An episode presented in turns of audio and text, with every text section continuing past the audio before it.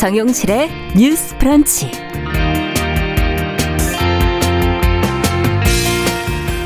안녕하십니까. 정용실입니다. 민주당에서 내년 대선을 위한 당내 경선 일정을 연기할지 말지를 두고 주자들의 의견이 엇갈리고 있습니다. 자, 시간으로는 내일 결론이 날 것으로 알려지고 있는데요. 자, 경선 연기론을 둘러싼 각각의 입장, 또 당내 기류도 한번 좀 살펴보고요. 어떤 결과가 나올지 전망해 보도록 하겠습니다. 네, 가사노동의 경제적 가치에 대한 인식 수준이 과거에 비해서는 높아졌긴 했지만요. 돈으로 한번 따져본다면 얼마나 될지 정확히 계산하기는 좀 어렵죠. 어, 근데 최근 통계청에서 집안 일을 돈의 가치로 환산한 자료를 내놨다고 합니다. 이 내용 잠시 뒤에 살펴보도록 하겠습니다. 자, 6월 24일 목요일 정용실의 뉴스 브런치 문을 엽니다.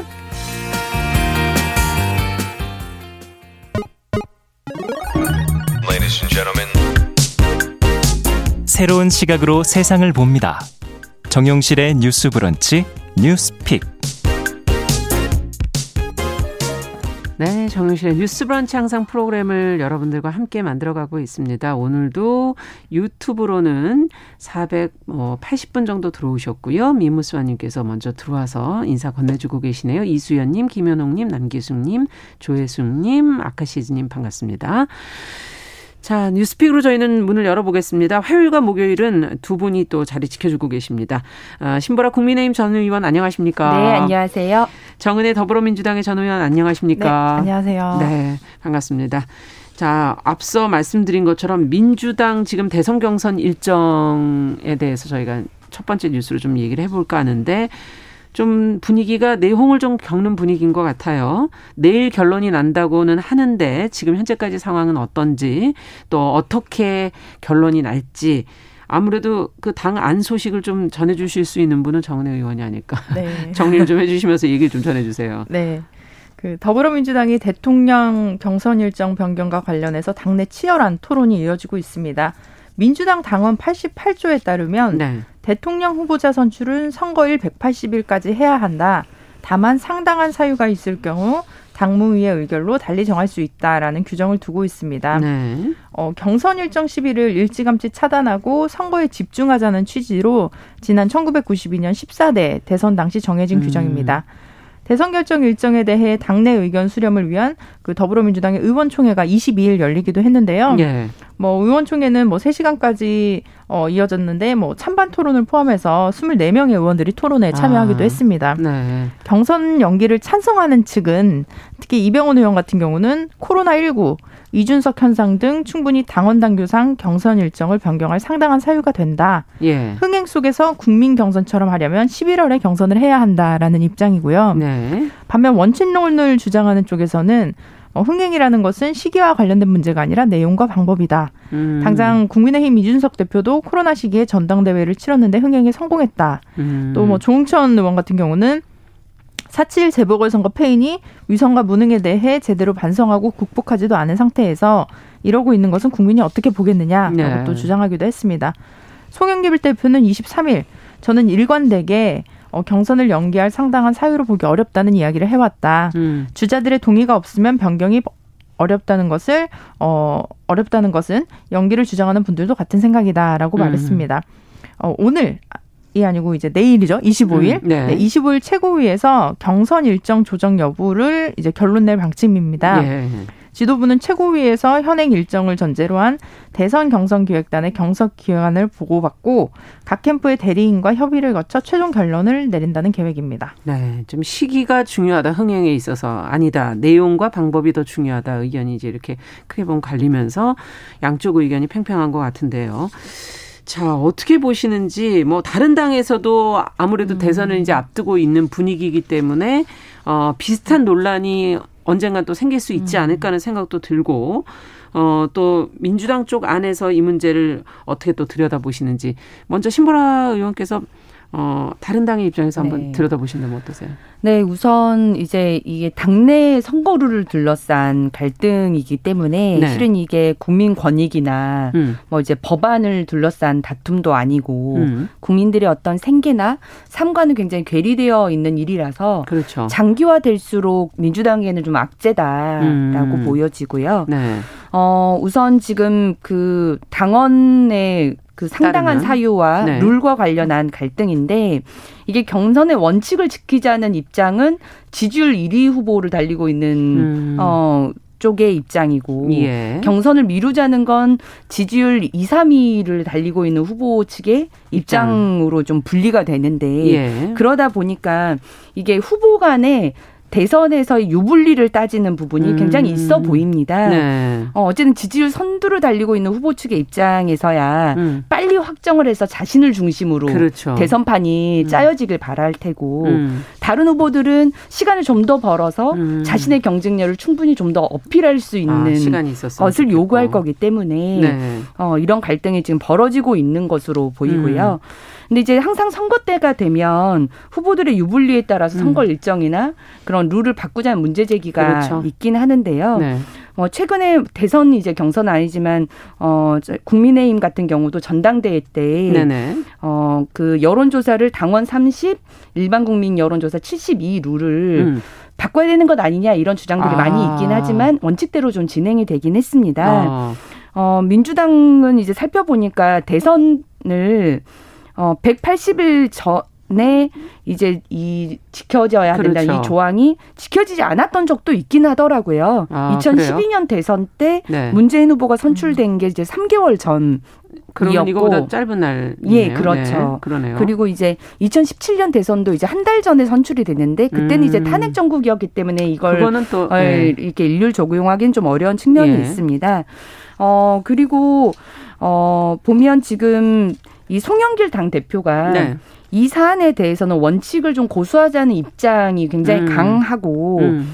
그렇기 때문에 어 이 문제가 변경이 될 수 있을 가능성에 대해서는 조금 아. 회의, 어, 좀 회의적인 부분들이 많이 있는 것 같아요. 예. 근데 이제 경선 연기를 주장하는 측에서는 이준석 현상에 대한 대응, 음. 뭐 올림픽 시기하고도 좀 맞물린다. 네. 코로나 영향 이런 음. 부분들이 상당한 사유로 인정되는 것 아니냐. 음. 그래서 만약 이거를 어, 실제 그 최고위원회에서 그렇게 의결을 할 거면 네. 당무위원회를 소집을 해서 어, 이걸 상당한 사유에 대한 해석을 당무위원회에 막 맡기겠다 이런 지금 주장도 나오고 있는 것 같아요. 그래서 네. 실제 소집 요구서를 지금 돌리고 있다라고 음. 하는 얘기도 들리는데 음. 그걸 오늘 실제 하게 될지는 좀 음. 지켜봐야 되지 않을까 그렇죠. 싶습니다. 근데 만약 당무위원회가 소집이 돼서 이게 상당한 사회 뭐 해석이 된다. 음.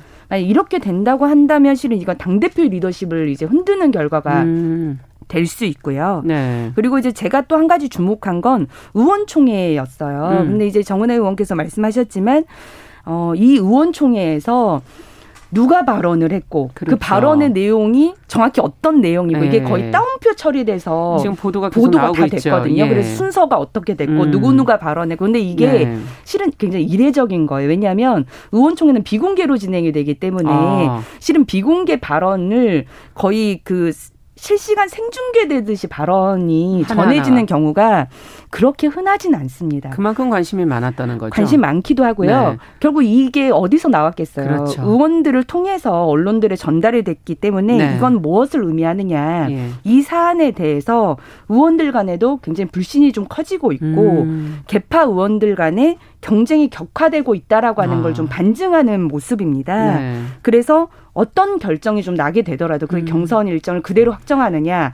아니면 변경하느냐에 따라서도 그 연기를 주장했던 후보들 간의 합종 연행이나 음. 대립이 격화될 수도 있고 음. 그게 변경이 된다고 하면 송영길 당대표 리더십이 또 흔들어지는 결과가 음. 나올 수 있기 때문에 어, 어떤 결과가 좀 나오게 되더라도 음. 좀 내용이 좀 있을 수밖에 음, 없다. 뒤 있을 수밖에 그 없다. 후에 어떻게 이 문제를 수습해 가느냐도 또 중요한 부분이다 예. 이런 말씀이신 것 같아요. 네. 예. 자, 그렇다면 정은혜 의원께서는 어떻게 보십니까? 네, 음. 그 말씀하신 부분에 있어서 뭐 지지율 우리 당의 뭐 2, 3위 분들도 음. 계시지만 실제로 우리가 그 출마를 하기 그 예정되신 분들이 아홉 분 정도 되십니다. 그렇죠. 그 중에 뭐 추미애 박용진 후보 같은 경우도 네. 이제 어 원칙론을 지키자라는 입장이기도 음. 하고요. 2012년 같은 경우는 사실 당시에 그 안철수 후보와의 뭐 단일화 뭐 이런 아. 과정에 의해서 일정이 그렇게 되었던 것이고요. 예. 그리고 어뭐 당무위에서 뭐 결정이 될 수도 있겠지만 음. 지난 4.7 재보궐선거 같은 경우는 우리가 전당원 투표를 했거든요. 예. 민주당 굉장히 시스템이 잘 돼 있어요. 그 음. 이게 카카오톡으로 메시지가 와서 투표를 하고 이런 경우가 너무 그 시스템이 잘 되어 있어서 네. 그 100만 당원들이 다 투표를 할 수 있게끔 되어 음. 있습니다. 그래서 어, 전당원 투표도 사실은 가능성이 있는 부분이지만 실제 어, 송영길 대표 같은 경우는 원칙론을 지켜야 된다는 입장이고 음. 그 결정 자체도 당 대표와 최고위가 결정을 해야 된다라는 그렇죠. 입장에 계십니다. 네. 어, 지금 우리가 뭐 그런 얘기해요. 요즘 이제 기말고사 기간이 한창인데 네. 우리가 시험 볼 때 뭐 하루 이틀만 좀 늘리면 시험을 잘 볼 수 있을 거다 이런 생각을 하기도 하죠. 네. 근데 실제로 그 정해진 안 가던데요 어디? 그렇죠. 그 정해진 시간에 네. 시험을 보는 게 사실 음. 최고의 음. 이렇게 어떻게 보면 그 잠재력을 음. 올릴 수 있는 게 아닌가라는 생각이 들고 음. 어 지금 중요한 거는 그 시대 정신 국민이 어떤 후보를 원하는 것인가인데 음. 어, 실제 여론조사에서도 보면 경선 연기를 반대하는 게 55.8% 여론이 네, 네. 경선 연기를 찬성하는 측이 24% 정도가 됩니다. 음. 그래서 경선 연기를 반대하는 측이 더 입장이 더 많고요. 음. 그리고 제가 얼마 전에 또 페이스북에 글을 하나 썼는데 경선 승리가 대선 승리는 아니다. 그렇죠. 라는 것을 각 후보에게 꼭 얘기를 하고 싶습니다. 네. 그 신보라 의원님도 그 출마를 해보셔서 알겠지만 우리가 어, 출마를 할 때 그 경선이 거의 본선인 곳이 있어요. 굉장히 아. 치열하거든요. 그러니까 경선에서 유리한 지역이군요. 그런 예, 그렇죠. 경우는. 그러니까 경선에서 네. 당선이 됐을 때는 본선에서는 뭐 큰 실수를 하지 않는 한 음. 이제 당선이 되는 그런 지역이 있고 우리가 또 험지라고 하는 지역이 있습니다. 그렇죠. 그곳은 뭐 후보가 되어도 네. 거의 뭐 이기기 어려운 그런 음. 지역인데 사실 이런 저는 이번 2022년의 대선이 험지라고 생각을 해요. 민주당에게는. 네. 네. 특히 민주당에게는 더 그런 게 네. 아닌가 싶은데요. 예. 네.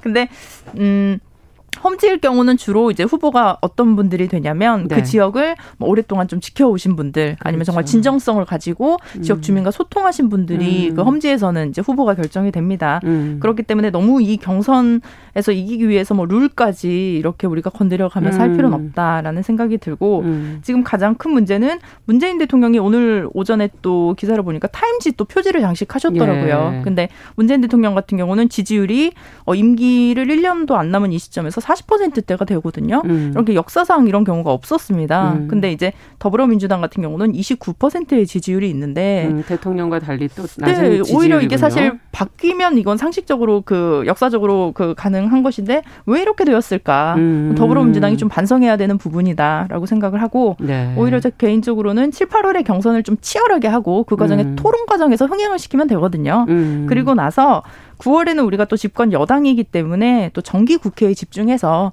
민생 현안들 음. 쌓여 있는 법안들 통과하고 그리고 나서 후보 중심으로 우리는 단일화된 모습을 보여야 할 것 같고요. 음. 또 신보라 의원님 말씀처럼 그 이후에 룰이 결정되고 또 당의 그 자원들을 하나로 모으는 그 작업이 그렇죠. 굉장히 중요할 것 같아요. 네. 그래서 송영길 대표가 그 부분에 있어서 조금 더 집중하는 그런 시기가 또 있어야 될 것 같습니다. 네, 이번 대통령 선거가 험지로 나가는 마음으로 해야 하기 때문에 국민의 마음, 민심을 바, 라보는 거, 단일화된 모습을 보이는 이런 게 중요하다라는 네, 그런 지적을 해주셨어요. 네. 혹시 더 해, 더또 네. 조언을 해주실 게 옆에서 있는지.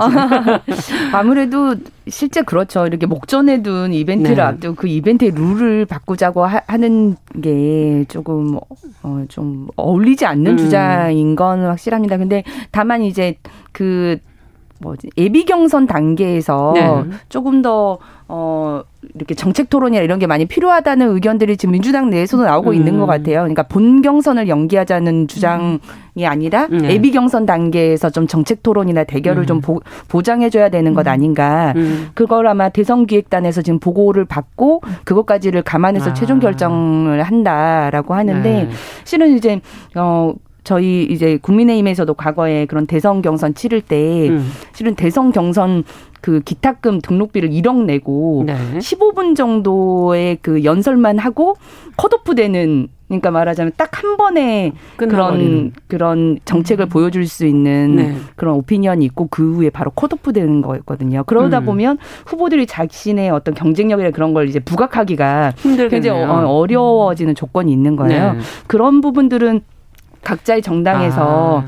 좀 담보해줘야 되지 않을까 네. 하는 생각도 드네요. 좋은 정책이 그 안에서 또 나올 수도 있는 네. 것이기 때문에 어, 최대한 자신을 보여줄 수 있는 네. 기회를 마련해 주는 것은 중요하겠다라는 조언도 해주셨네요.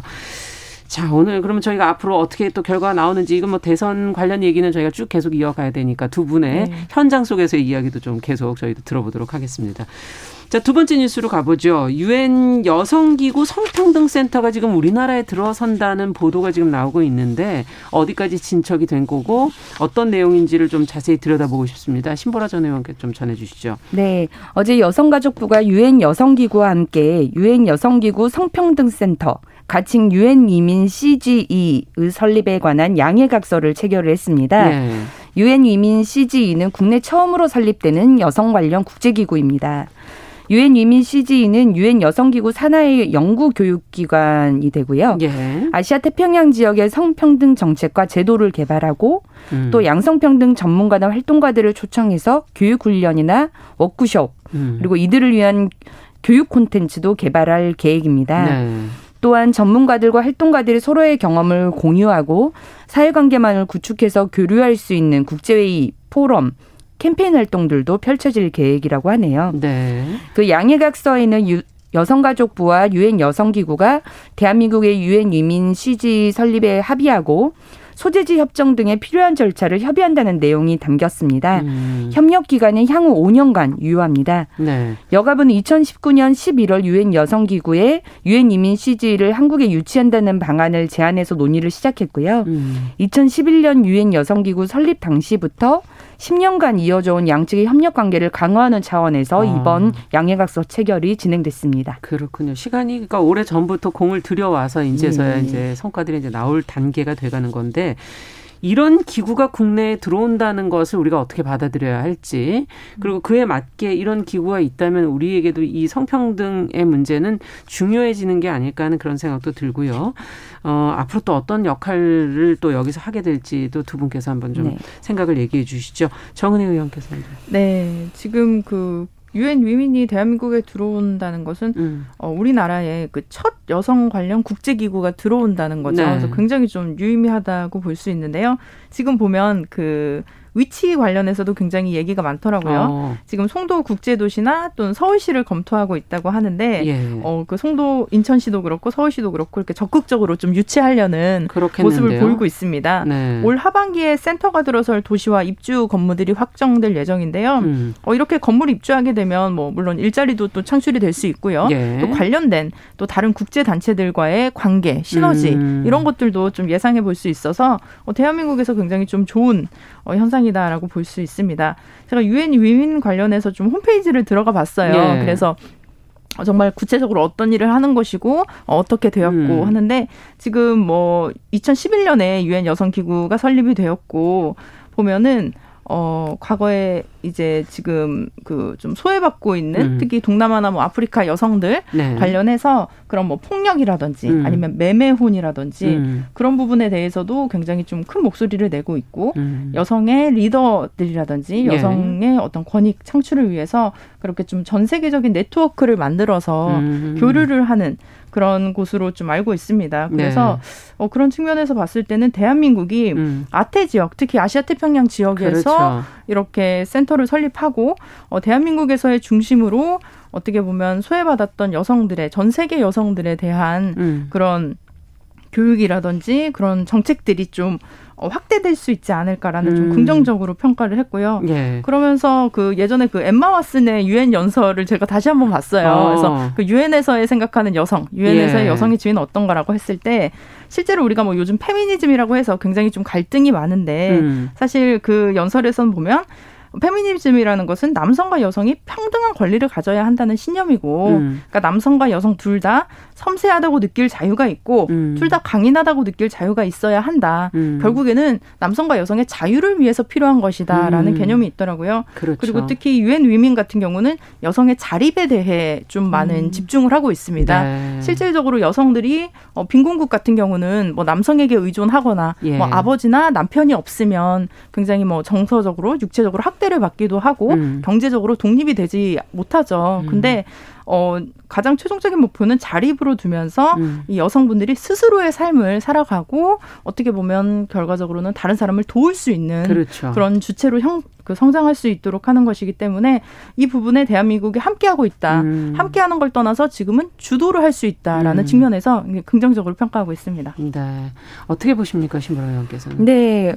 어, 우리나라의 뭐 예전에 이제 최근에 이제 녹색 기후 기금 유치부터 네. 시작해서 굉장히 많은 이제 국제 기구들이 한국에 유치되고 있는 네. 어떤 이 흐름 속에서 음. 이 유엔 여성 기구의 이제 교육 연구를 전담하는 그렇죠. 그런 국제 기구의 설치도 굉장히 환영할 만한 음. 일이라고 생각을 하고요.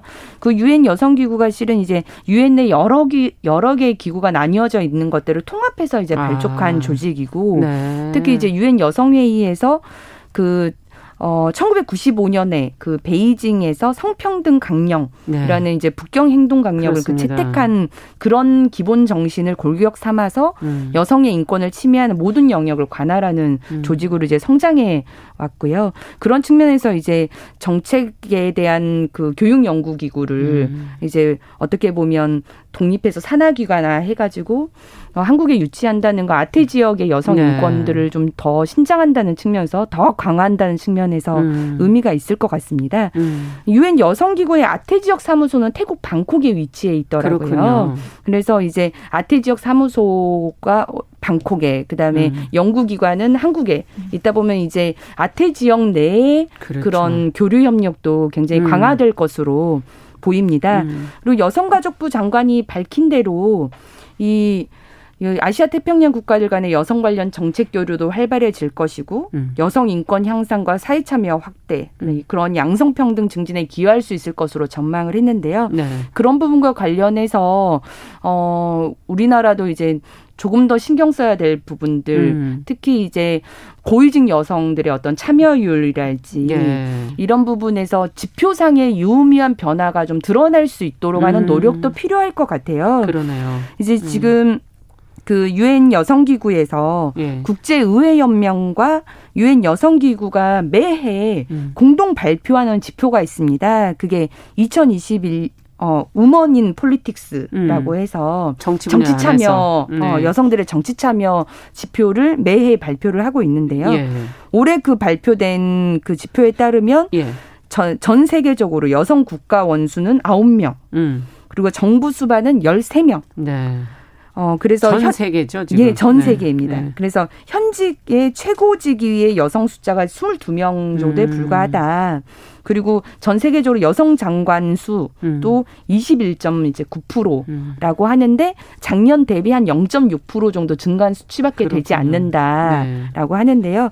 우리나라도 실은 이제 문재인 정부 들어서 2017년에 공공부문 여성 대표성 제고 계획 이런 것들도 네. 발표를 하고 실에서 그래서 공공 기관이나 공공 부분 내에 네. 여성 참여율을 높이기 위한 음. 여러 제도들을 좀 시행하고는 있지만 여전히 이제 국실장급 고위공무원 여성 음. 비율은 8.5%라고 네. 하고요. 물론 이제 문재인 정부에서 꽤 이제 여성 참여율을 제고하기 위한 노력의 결과가 이렇습니다. 음, 음. 그러니까 그 전에는 더 낮았다는 뭐, 거겠죠. 네, 그렇죠. 실제 저도 저도 그렇고 뭐 정원 의원도 이제 국회 이제 회의 그렇죠. 참석을 해보면 그 어, 의원들 뒤 이제 반대쪽에 음. 그 어, 국실장급 분들이 이제 네. 어, 정부 관계자분들이 앉아 계시는데 예. 여성가족부만 해도 그래도 한이30% 정도는 좀 되는 것 같은데 음. 다른 부처는요 음. 거의 여성 국장 실장을 찾아보기가 힘들었어요. 그렇군요. 음 음, 그래서 그런 비율이랄지 이런 것들도 많이 개선이 돼야 되지 음. 않을까 싶고 문재인 정부 들어서 장관 임명 비율이 초기에는 이제 30%였다가 30%, 예. 지금은 지금 여성 장관이 네 분 정도 되나요? 음, 예. 어, 그래 그러니까 한 뭐 18%에 서 20% 내려갔죠. 사이 정도밖에 안 되는 네. 건데 이 부분에 대한 개선도 많이 필요할 것으로 보이고요. 음. 그리고 저는 또 한 가지 조금 더 제안을 하자면 음. 아태 지역 여성 인권에 대한 연구가 이제 더 증가된다면 그 북한 인권 중에서도 여성 인권에 대한 실태 조사와 음. 연구가 음. 좀더 잘 되기를 좀 희망합니다. 왜냐하면 예. 어 이게 우리나라가 북한 인권법도 통과시키고 음. 국가인권위원회가 있긴 하지만 사실상 정부가 어, 누가 되느냐에 따라서 네. 어느 정부가 구성되느냐에 따라서 북한 인권 조사가 방기되기도 하고 음. 있거든요. 그래서 이거는 국제 공조를 좀 통해서 음. 북한 내 여성 인권 실태들이 전면적으로 좀 조사되기를 음. 또이 기구를 통해서 되기를 희망합니다. 네. 자, 오늘 뭐 두 분 말씀 듣다 보니까 이제 이 앞으로 우리나라의 변화도 계속 이어지지 않을까 하는 그런 기대도 되기도 하네요. 자, 뉴스픽 오늘 말씀 여기까지 듣겠습니다. 정은혜, 신보라 전 의원과 함께 했습니다. 말씀 잘 들었습니다. 감사합니다. 네, 감사합니다. 감사합니다. 정용실의 뉴스 브런치 듣고 계신 지금 시각 10시 30분이고요. 라디오 정보센터 뉴스 듣고 오죠. 국민의힘은 오늘 최고위 회의를 열고 무소속 홍준표 의원에 대한 복당안을 의결했습니다. 탈당한 지 1년 3개월 만입니다. 이준석 대표는 홍준표 전 대표에 대한 복당 의건은 최고위에서 반대 의견 없이 통과됐다고 밝혔습니다. 한국은행이 오늘 물가 안정 목표 운영 상황 점검 보고서를 통해 올해 하반기 소비자 물가 상승률을 목표 수준인 2% 내외로 전망했습니다. 올해 연중 소비자 물가 상승률은 1.8%, 내년은 1.4%로 전망했습니다. 미국 슈퍼무약국 FDA는 mRNA 기술로 개발된 화이자와 모더나의 코로나19 백신이 젊은 층에 드물게 발생하는 심근염 등 심장질환 사례와 연관됐을 수 있다고 경고하고 나섰습니다. 중국이 어제 한중 북핵 대표 간 통화에서 기존 입장인 쌍괴 병진, 비핵화 프로세스와 북미 평화협정 협상의 병행 추진 원칙을 재천명했다고 중국 외교부가 밝혔습니다. 지금까지 정보센터 뉴스 정한나였습니다.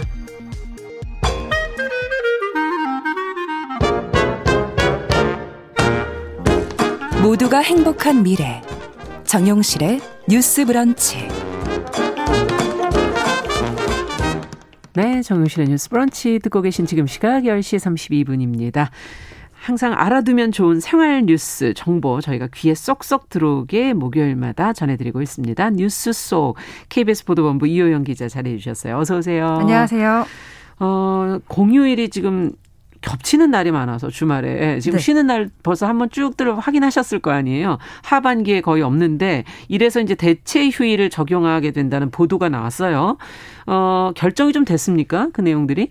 네, 주말과 겹치는 공휴일이요. 올해는 음. 광복절, 개천절, 한글날, 성탄절이 있습니다. 네. 앞으로는 주말과 겹치는 모든 공휴일에 대체 공휴일이 적용됩니다. 아. 8월 15일 광복절의 경우는 다음 날인 8월 16일 월요일에 쉬고요. 예. 10월 3일 개천절은 일요일이라서 다음 날인 10월 4일에 쉬게 됩니다. 예.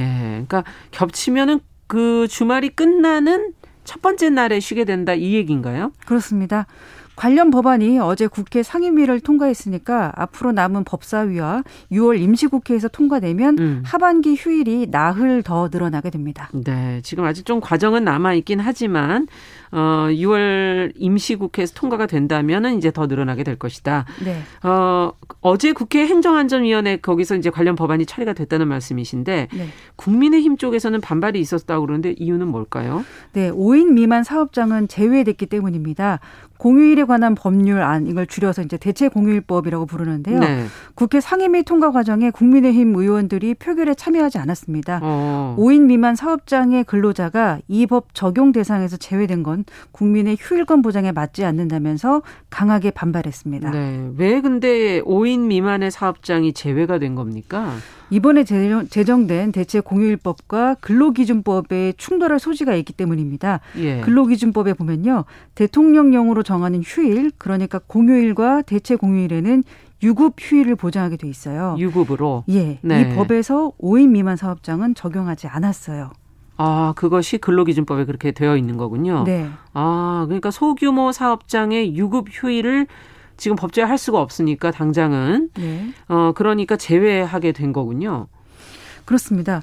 법정 공휴일이 원래는 공무원들에게만 유급 휴일로 보장이 됐었고요. 네. 민간 기업으로까지 보장이 확대된 게 2018년 근로기준법이 개정하면서부터였고요. 예. 그런데 5인 이상 30인 미만 사업장의 근로자는 현행 근로기준법으로는 2022년 1월부터 대체 공휴일을 아. 보장받게 돼 있어서 네. 올해 하반기 나흘간의 대체 휴일은 쉴 수 없게 됩니다. 아 그러면 이 올해는 적용이 안 되고 내년에는 적용이 될 수 있다 이 얘기네요. 맞습니다. 네. 때문에 이제 법조계 와 노동계에서는 근로기준법상 관련 규정을 개정하거나 음. 또두 법률 간의 적용 순서를 정하는 방식으로 이 문제를 해결할 필요가 있다고 지적하고 있습니다. 그러네요. 좀 충돌이 돼서 법, 법안의 내용이 충돌돼서 올해는 지금 실 수가 없다라는 얘기해 주셨는데 개선될 수 있는 방향이 있다면 좀 찾아보면 좋겠기도 하고요. 네.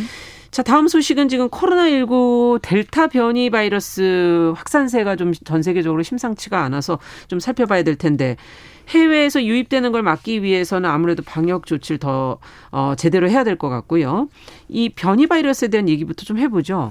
네, 코로나19 바이러스가 세상에 출현한 지 1년 6개월 정도 됐어요. 네. 전 세계로 전파되면서 이제 이 바이러스도 환경에 맞게 계속 변화하는 게 변입니다. 네, 뭐 영국, 인도 뭐 이렇게 이름 지역 이름 붙이기도 하고 뭐 알파, 델타 뭐 이런 이름도 있고 그렇더라고요. 네, 맞습니다. 이제 처음에 코로나19 바이러스도 이름을 갖기 전에는 중국 우한에서 발생한 폐렴이라고 해서 우한 폐렴으로 불렀었거든요. 아, 맞아요, 맞아요. 그런데 세계 보건기구 WHO에서는 질병에다가 지역 명칭을 붙여서 사용하면 지역에 대한 차별이나 낙인 효과 등을 우려해서 음. 지역명을 사용하는 걸 권하지 않고 있습니다. 그래서 영국 변이는 알파, 인도 변이는 델타, 남아공 변이는 베타로 불러줄 것을 권했고요. 네. KBS도 그렇게 보도하고 있있습니다 그래서 요즘에는 이제 델타 변이, 인도 쪽에서 변이가 나온 그 델타 변이 얘기들을 예. 많이 하는데 이게 뭐, 어, 전파력이 상당하다. 막 지금 그런 보도들 나오고 있더라고요. 맞습니다. 영국의 경우에는 최근에 신규 확진자가 다시 늘고 있어, 있어요. 그런데 어. 그 중에서 98%가 델타형 변이로 확인될 정도였습니다. 음. 프랑스 확진자 중에서도 86%가 델타형이고 네. 미국은 68%로 이 델타형 변이가 세계적인 우세종이 되고 있다. 이런 분석이 나오고 있습니다. 네. 아니 근데 접종들을 좀 하지 않았나요? 어떻게 접종이 완료됨도 이것이 델타형 변이가 그래도 전파가 되는 건가요? 궁금하네요. 그런 것들도. 네, 그 초기 유행주 그러니까 지금 코로나19라고 부르는 부르고 있는 바이러스의 경우에는 이제 백신으로 예방 효과가 있어요. 예. 백신에 따라 조금씩 차이는 있지만 그래도 90% 정도는 예방 효과가 있거든요. 네. 근데 이 델타형 변이도 예방 효과가 있어요. 이제 화이자는 88%, 어. 아스트라제네카가 60% 정도로 이제 약간 떨어지긴 합니다만 그래도 이 변이 바이러스에 대해서 예방 효과가, 효과가 어, 있긴 예, 있는데 있습니다. 네. 그 어쨌든 어 제대로 잘 맞으셔야 된다는 얘기고 우리는 그러면 어떻게 되나요? 지금 델타형이 많이 들어왔습니까? 우세종은 아니죠? 네, 맞습니다. 국내에서 발생한 환자 중에는 델타형이 1.9% 정도 불과하거든요. 1.9%. 예, 근데 이제 해외에서 유입된 사례를 분석해 보면 37%가 델타형이에요. 그래서 아. 그러니까 해외에서 유입된 부분은 델타형이 굉장히 높은 비중이다라고 할 수 있죠. 네.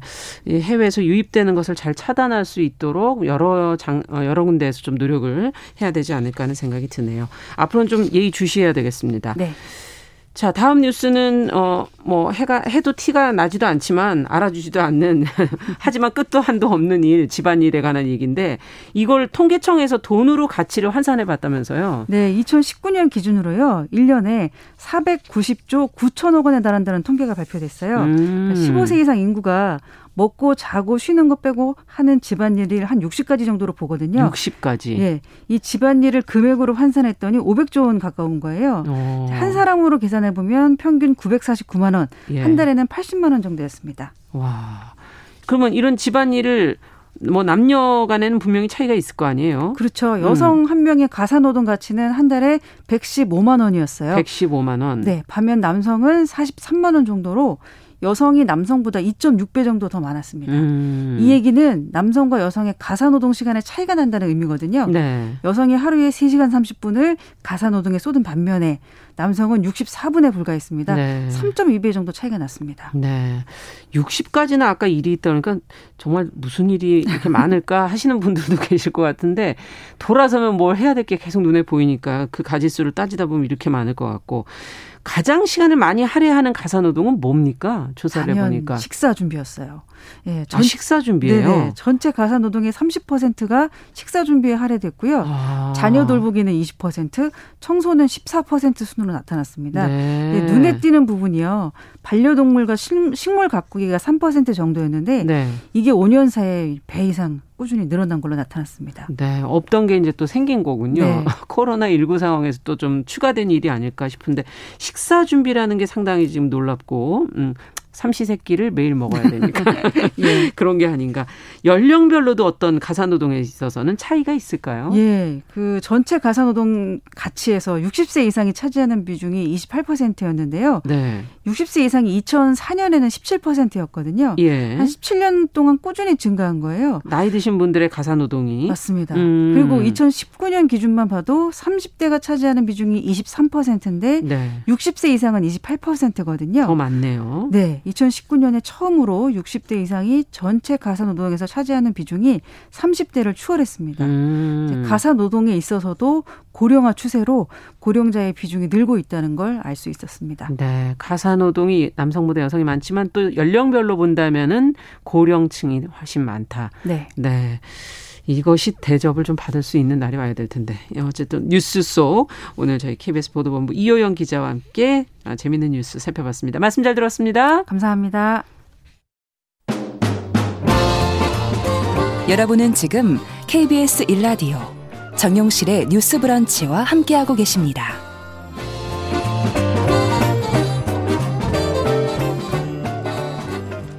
네, 정용실의 뉴스 브런치 어, 듣고 계신 지금 시각 10시 41분 향해 가고 있습니다. 자, 오늘 동네 책방 시간 이제 저희가 시작을 해야 될 텐데요. 어, 대형 서점 매대에서는 보기 힘든 책, 어, 그런 좋은 책들을 골라서 소개를 해드리는 시간이죠. 오늘은 남정미 서평가와 함께하겠습니다. 어서 오십시오. 안녕하세요. 반갑습니다. 맛있게 네. 책 읽는 코미디언 서평가 남정미입니다. 아니, 뭔 책을 많이 들고 오셨어요, 오늘? 예. 아, 오늘은 두 권의 책을 어. 좀 소개할까 해서 가지고 왔어요. 예. 어떤 어떤 책인가요? 네. 지, 어, 지난 8일에 음. 제22회 전주 국제영화제가 막을 내렸습니다. 아. 한 달여 시간이 지나고 최근 영화제와 또 영화를 보는 시각이 담긴 책이 나왔는데요. 네. 그래서 소개를 해드릴까 합니다. 음. 영화는 무엇이 될 것인가? 이 책과 음. I am independent 주류를 넘어 7인의 여성 독립 영화 감독 이책 아. 만나보겠습니다. 네, 책 표지를 좀 한번 좀 볼게요. 예, 예. 책두 권이 만만치 않네요. 네. 네. 어, 전주영화제가 이제 끝났다는 얘기를 해주셨는데 코로나19 또 전 세계적으로 유행 단계여서 어떻게 치러졌을까? 예전에는 막 사람들이 많이 몰려가서 전주로 가셔서 보고 그랬었잖아요. 맞아요, 맞아요. 원래 이렇게 국제영화제를 네. 하면 왜 지금 평창도 그렇고 부천, 부산, 전주 네. 이런데 국제영화제를 하면 사람들이 다 들썩거리면서 그 작년에는 거의 온라인으로 하셨던 네, 걸로 기억하는데 맞아요. 예. 그 축제 분위기가 막 났었는데 음. 어, 작년에는 말씀하신 음. 것처럼 온라인 상영으로 다 했습니다. 음. 지난해 경험을 발판 삼아서 제22회 전주 국제영화제는 행사 개최 일정을 다시 열흘간으로 하고 네. 거리두기 단계별 기준 및 방역 조치에 따른 세분화 아. 진행 방안을 마련해서 온 오프라인을 동시에 예. 아우르는 행사 어 영화를 진행, 영화 상영을 진행을 했습니다. 그렇군요. 그 과정들을 거치면서 영화의 미래를 상상하는 62명의 영화 관계자들의 생각이 음. 영화는 무엇이 될 것인가 먼저 이 책에 담겨 있습니다. 아, 영화 산업이 근데 코로나 때문에 워낙 타격이 컸어서 맞아요, 맞아요. 예. 그 책에서 영화 평론가 마르셀로 알데레테가 이런 얘기를 합니다. 음. 정체된 이 시대의 영화제에 대해 분석을 했는데요. 음. 미디어, 게스트, 관객 등 이런 축제적인 요소가 생략된 영화제는 별 감흥이 없는 지역 축제에 불과했다. 어. 이렇게 분석합니다. 네. 그러면서 권력 있는 대규모 영화제는 레드 카펫으로 이렇게 유명해서의 화려함으로 과시를 하곤 했는데 음. 그게 없으니 권력과 규모를 입증할 때까지 기다리게 되겠구나라고 음. 얘기를 하고 있어요. 맞아요. 영화제도 사실은 정말 많죠. 엄청 많죠. 예, 예. 많다 보니까 음. 큰 영화제냐 아닌 영화제냐에 따라서 또 그 차이도 분명히 있을 거고요. 맞습니다. 예. 예.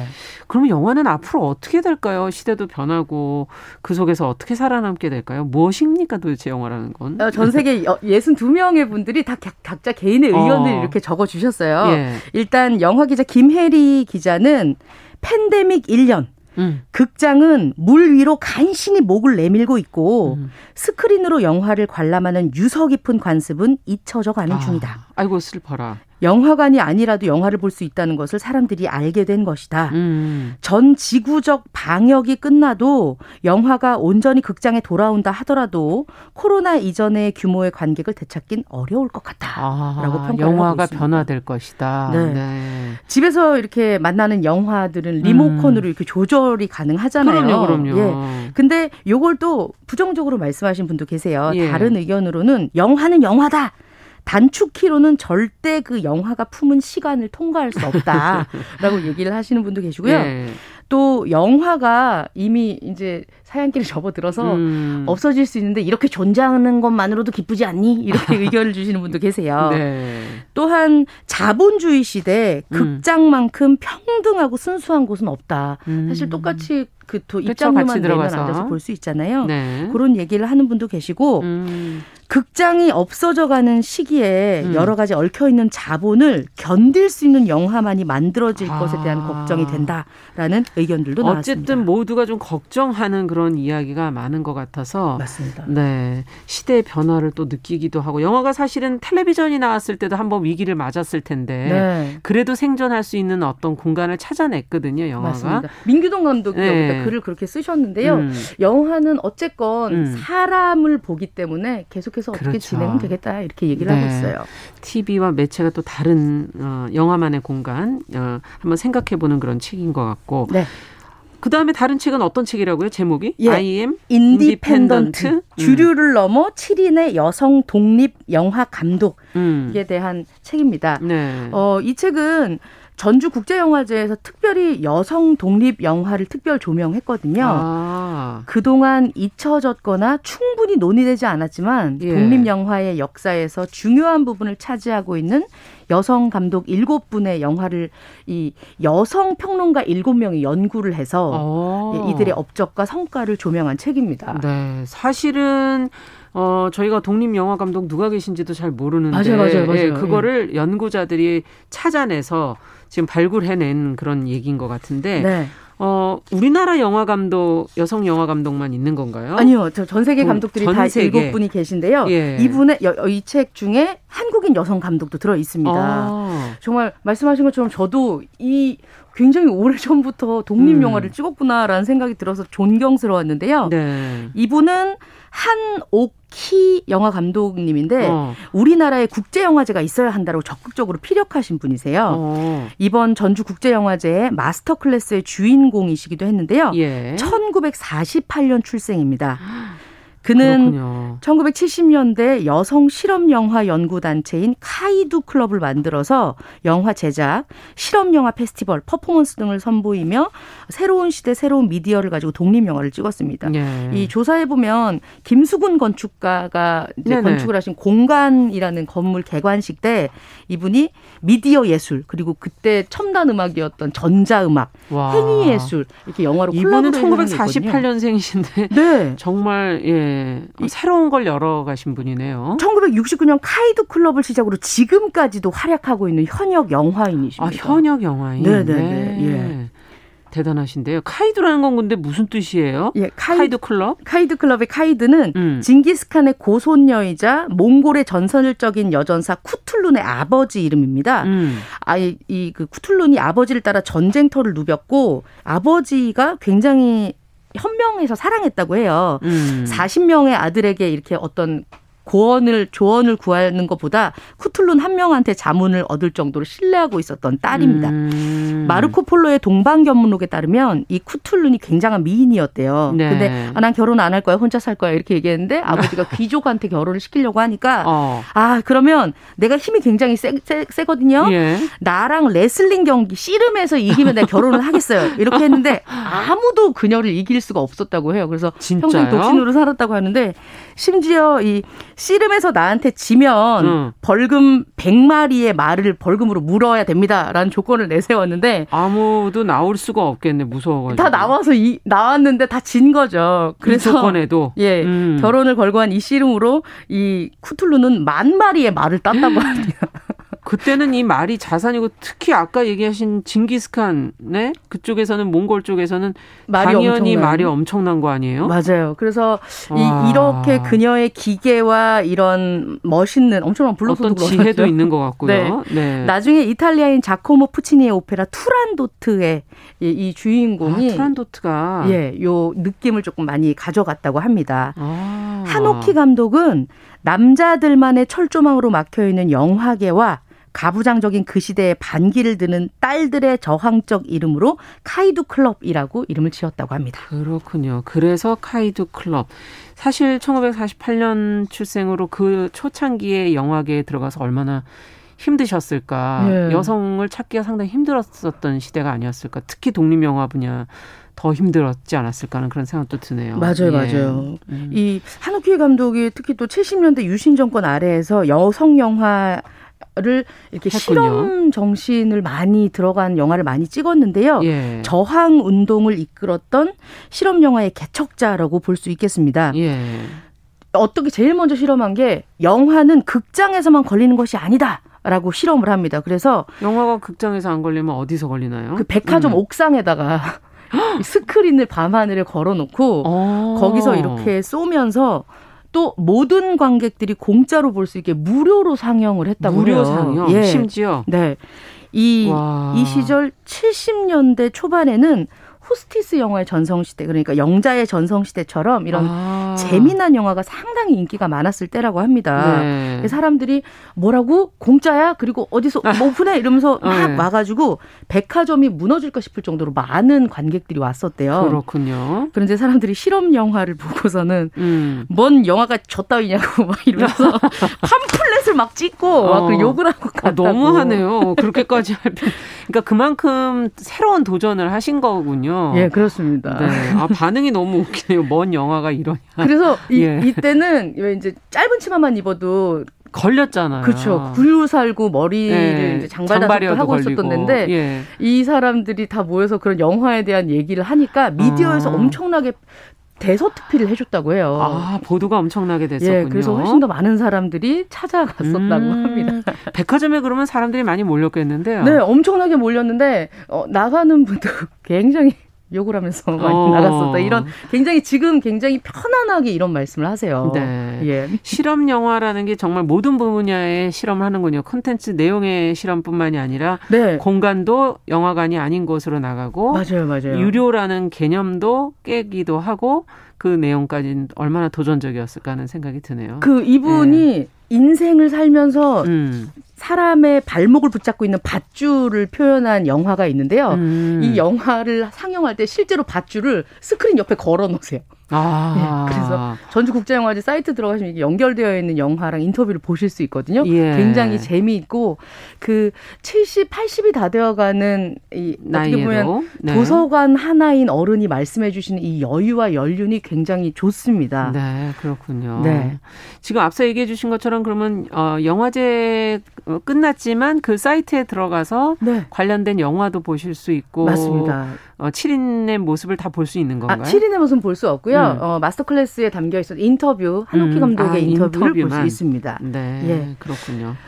다른 분들도 좀 인상적인 분들이 있었나요? 어, 여기 음. 책에 보면 음. 한센병에 대한 걸 이제 나, 그 그렇죠. 어 영상으로 나와 있는 그런 예. 장면들도 있고요. 예. 그리고 지금 우리가 많이 젠더 의식이 지금 감수성들이 좋아지고 음. 있지만 그걸 제일 처음에 어 얘기하고 있는 음. 외국의 아프리카겠죠. 그쪽에 있는 그 감독들의 얘기들도 많이 음. 있습니다. 네. 사실 저는 그 우리가 알아주지 않고 있지만 예. 이 한옥희 감독의 얘기를 좀 음. 전해드리고 싶은데요. 예, 예. 어렵고 힘들고 험한 그 시절을 다 겪었는데 네. 그럼에도 불구하고 계속 실험을 이어오고 있었습니다. 음. 한옥희 감독이 위선의 탈을 쓰지 않은 정직한 자신의 눈빛으로 음. 절망하거나 좌절하지 말고 음. 어려운 일이 봉착됐을 땐 그것을 반동으로 높이 날아올라라. 용감한데요. 조언을 하고 있습니다. 예. 네. 이런 저항 정신은 시대를 뛰어넘어서 전 세계 모두가 공감할 생각들이니 영화 감독에게도 권하는 얘기였고요. 음. 그렇기 때문에 50여 년 반세기 전에 본인들이 그렇게 실험해서 찍은 영화도 예. 오늘날 새롭게 볼 수 있는 것이고 74살의 한옥희 감독은 자기 팔순 잔치 때 아. 다큐멘터리를 만들어 선보일 생각이라고 해요. 네. 앞으로도 계속 도전을 하고 계시다는 말을 그러네요. 현역 감독이라고 말씀해 주신 게 이해가 되네요. 네. 자, 그럼 끝으로 어떤 얘기를 해 주시겠어요? 네. 어, 재미있는 영화의 서사는 이야기 자체뿐만 아니라 그 다음 장면에 무엇이 나오는가에 달려 있고 음. 또 그런 의식들로 다음 장면이 이어질 거라고 얘기를 하고 있습니다. 음. 이렇게 보면 정말 어 영화는 우리의 인생을 실시간으로 찍어서 반영하고 있구나 하는 음. 생각이 드는데요. 여러분의 다음 편 상영될 영화는 어떤 장르를 계획하고 아. 계신가요? 오늘은 전주국제영화제 62명의 영화인의 이야기가 담긴 책 영화는 무엇이 될 것인가 그리고 I am Independent 읽어보았습니다. 네, 남정미 씨와 함께 동네 책방 책 같이 읽어봤고요. 저희 어 여기서 인사드리고 네. 끝으로 어, Journey의 Open Arms 들으면서 이 시간 마무리하도록 하겠습니다. 정용실의 뉴스 브런치도 같이 인사드릴게요. 예, 고맙습니다. 네, 안녕히 계십시오.